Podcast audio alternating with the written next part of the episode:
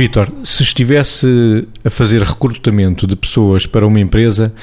onde é que encaixava o perfil de perfeccionista?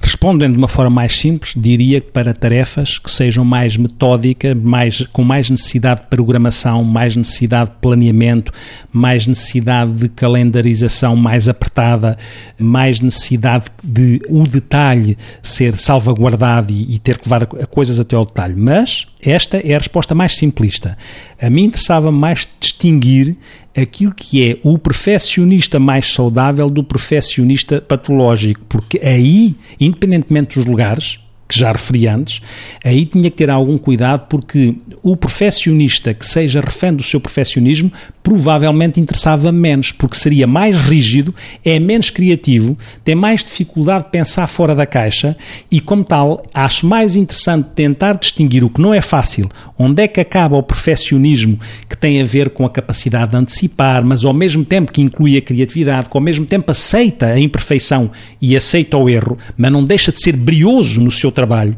e neste sentido do brilho e desempenho eu, este perfeccionista interessa, um perfeccionista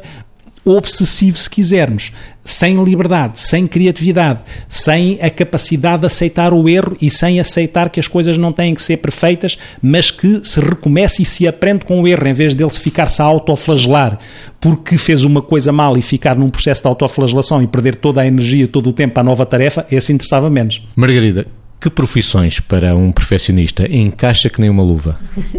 a primeira, a primeira coisa que me veio foi, uh, foi um piloto da aviação. Lembrei-me da aviação civil, das aterragens, enfim, no cockpit, que hoje em dia é uma coisa que, enfim, cada vez se faz menos ou não se pode fazer por questões de segurança, mas aquilo é tac, tac, tac, tac, tac, aquilo é de facto impressionante e ali nada pode falhar. Foi assim a primeira coisa que me veio. Depois, depois lembrei-me de todas as profissões que trabalham ao minuto, ou seja, na técnica de algumas, na, na televisão televisão, em alguns, uh, em alguns programas, em alguns diretos e tal, e que aquilo tem tudo que acontecer também ali ao milímetro e tudo tem que acontecer uh, de uma forma que aí sim, naquele momento, não pode falhar. E, portanto, a focagem que o perfeccionista tem e aquela dedicação momentânea é ideal para aquele tipo de circunstâncias. Por outro lado, muitas, muitas profissões ligadas àquela técnica uh, detalhada, àquele pormenor que também a responsabilidade do não poder falhar não faz sofrer, mas empenha. E, portanto, é isso que está adiante. Depois, outros, outros aspectos que também vieram é eh, as pessoas que trabalham em laboratórios, portanto, os investigadores que trabalham em laboratório com muito detalhe, etc. Uh,